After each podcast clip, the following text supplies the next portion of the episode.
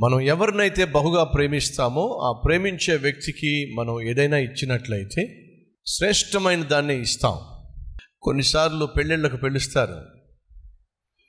ఆ పెళ్ళిళ్ళకు వెళ్ళినప్పుడు ఆ పిలిచినటువంటి వారిని మీరు బహుగా ప్రేమిస్తే వెళ్తూ వెళ్తూ ఏం చేస్తారంటే ఒక మంచి గిఫ్ట్ పట్టుకెళ్తారు. ఎందుకని మీరు వారిని బహుగా ప్రేమిస్తున్నారు కాబట్టి? తూతు మంత్రంగా ఏదో ఒక గిఫ్ట్ ఇవ్వాలి కాబట్టి మీరు ఏం చేస్తారంటే పెద్ద వాల్ క్లాక్ ఉంటుంది. ఎంత చూడడానికి మాత్రం సైజు చాలా పెద్దగా ఉంటుంది. అదేమో మూడు వందల రూపాయలు ఉంటుంది. అది అది ఆ- పెద్ద వాల్ క్లాక్ ఇయ్యా ఎందుకని? గిఫ్ట్ ప్యాక్ పెద్ద సైజులో ఉంటుంది. చూడడానికి పెద్దగా ఉంటుంది కానీ ఖరీదు మాత్రం దాంట్లో ఏమీ ఉండదు. ఎందుకని? వారి పట్ల మనకున్నటువంటి గౌరవం కావచ్చు ప్రేమ కావచ్చు అంతంత మాత్రమే. విజిటింగ్ అవర్స్కి వచ్చినప్పుడు కొంతమంది తల్లులు అయ్యా నీ కోసమే చేశాను. ఈ సున్నుండలు తిను బాబు. లేకపోతే ఈ లడ్డూలు మీకోసం చేసాం మీ కుటుంబం కోసం చేసాం మీరు తప్పక తినాలని చెప్పి లడ్డూలు తీసుకొచ్చి ఇస్తూ ఉంటారు సున్నుండలు తీసుకొచ్చి ఇస్తూ ఉంటారు. మేము కూర్చొని తింటున్నప్పుడు మా పిల్లలు అంటారు డాడీ ఈ లడ్డు చూసారా ఎంత బాగుందో అని చెప్తూ అన్నప్పుడు ఖచ్చితంగా ఒక మాట పాడతారు ఏడో తెలుసా? ఈ లడ్డూలో ఎవరైతే మీకు ఇది ఇచ్చారో వారి ప్రేమ కొట్టొచ్చినట్టుగా అనిపిస్తుంది చక్కగా ఉంది టేస్టీగా ఉంది. ఎందుకని? ప్రేమించినప్పుడు వాళ్ళు ఏదైనా చేస్తే అది ప్రేమతో చేస్తారు. ఆ ప్రేమ ఖచ్చితంగా తెలుస్తుంది. కయ్యను దేవుణ్ణి ప్రేమించవలసినంతగా ప్రేమించులా. దేవుని దగ్గరకు అర్పణ తీసుకొచ్చినప్పుడు తూతు మంత్రంగా తెచ్చేశాడు. ఆ, వెళ్ళాలి ఏదో ఇవ్వాలి ఆ మొహమే కొట్టొచ్చేసేయాలి అనే విధంగా దేవుని దగ్గరికి తాను పండించిన పంటలో ఏదో కొంత భాగాన్ని తీసుకొచ్చి అర్పించే ప్రయత్నం చేశాడు. కానీ హేబేలు దేవుణ్ణి ప్రేమించాడు. కాబట్టి తన తొలిచూలు పిల్లలలో తొలిచూలుగా పుట్టిన వాటిలో క్రొవ్విన వాటిని దేవుని దగ్గరికి తీసుకొచ్చాడు. సో హేబేలు దేవుని బహుగా ప్రేమించి దేవుని సన్నిధికి శ్రేష్టమైన దాన్ని తీసుకొచ్చాడు. ఇప్పుడు నా ప్రశ్న ఏమిటంటే మీరు దేవుణ్ణి ప్రేమిస్తున్నారా? అయితే ఆ ప్రేమను క్రియల్లో చూపిస్తారు.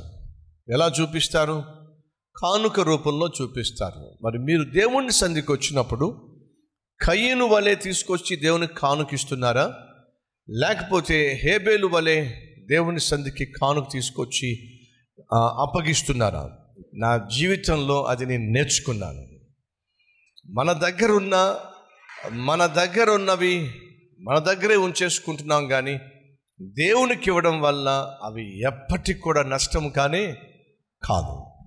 మన దగ్గర ఉన్నవి దొంగ కొట్టేసేయచ్చు అనవసరంగా ఖర్చు అయిపోవచ్చు కానీ నువ్వు ఏమైతే దేవునికి ఇస్తున్నావో అవి మాత్రమే ఆశీర్వదించబడతాయి అనే సత్యము ఎప్పటికీ మర్చిపోకండి.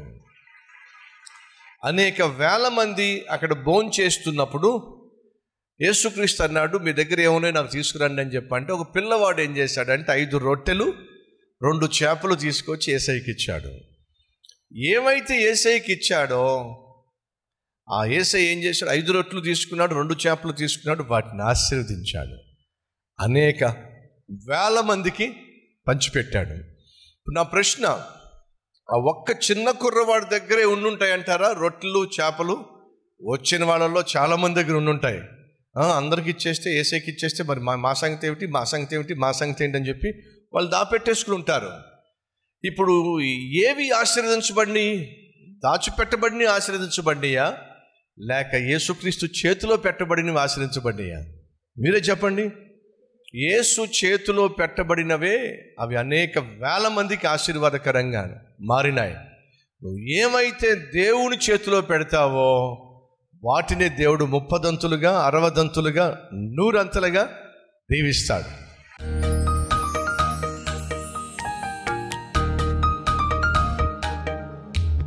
పరిశుద్ధుడు అయిన తండ్రి బహుసూటిగా స్పష్టంగా మాతో మాట్లాడాం కయ్యను యొక్క జీవితము ఏమాత్రం మాకు మాదిరికరం కాదు.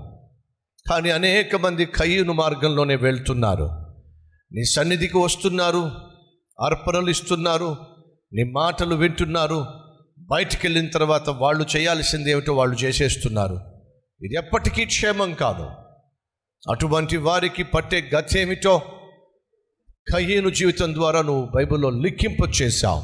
ఉన్న దాంట్లో తృప్తిగా జీవిస్తావు.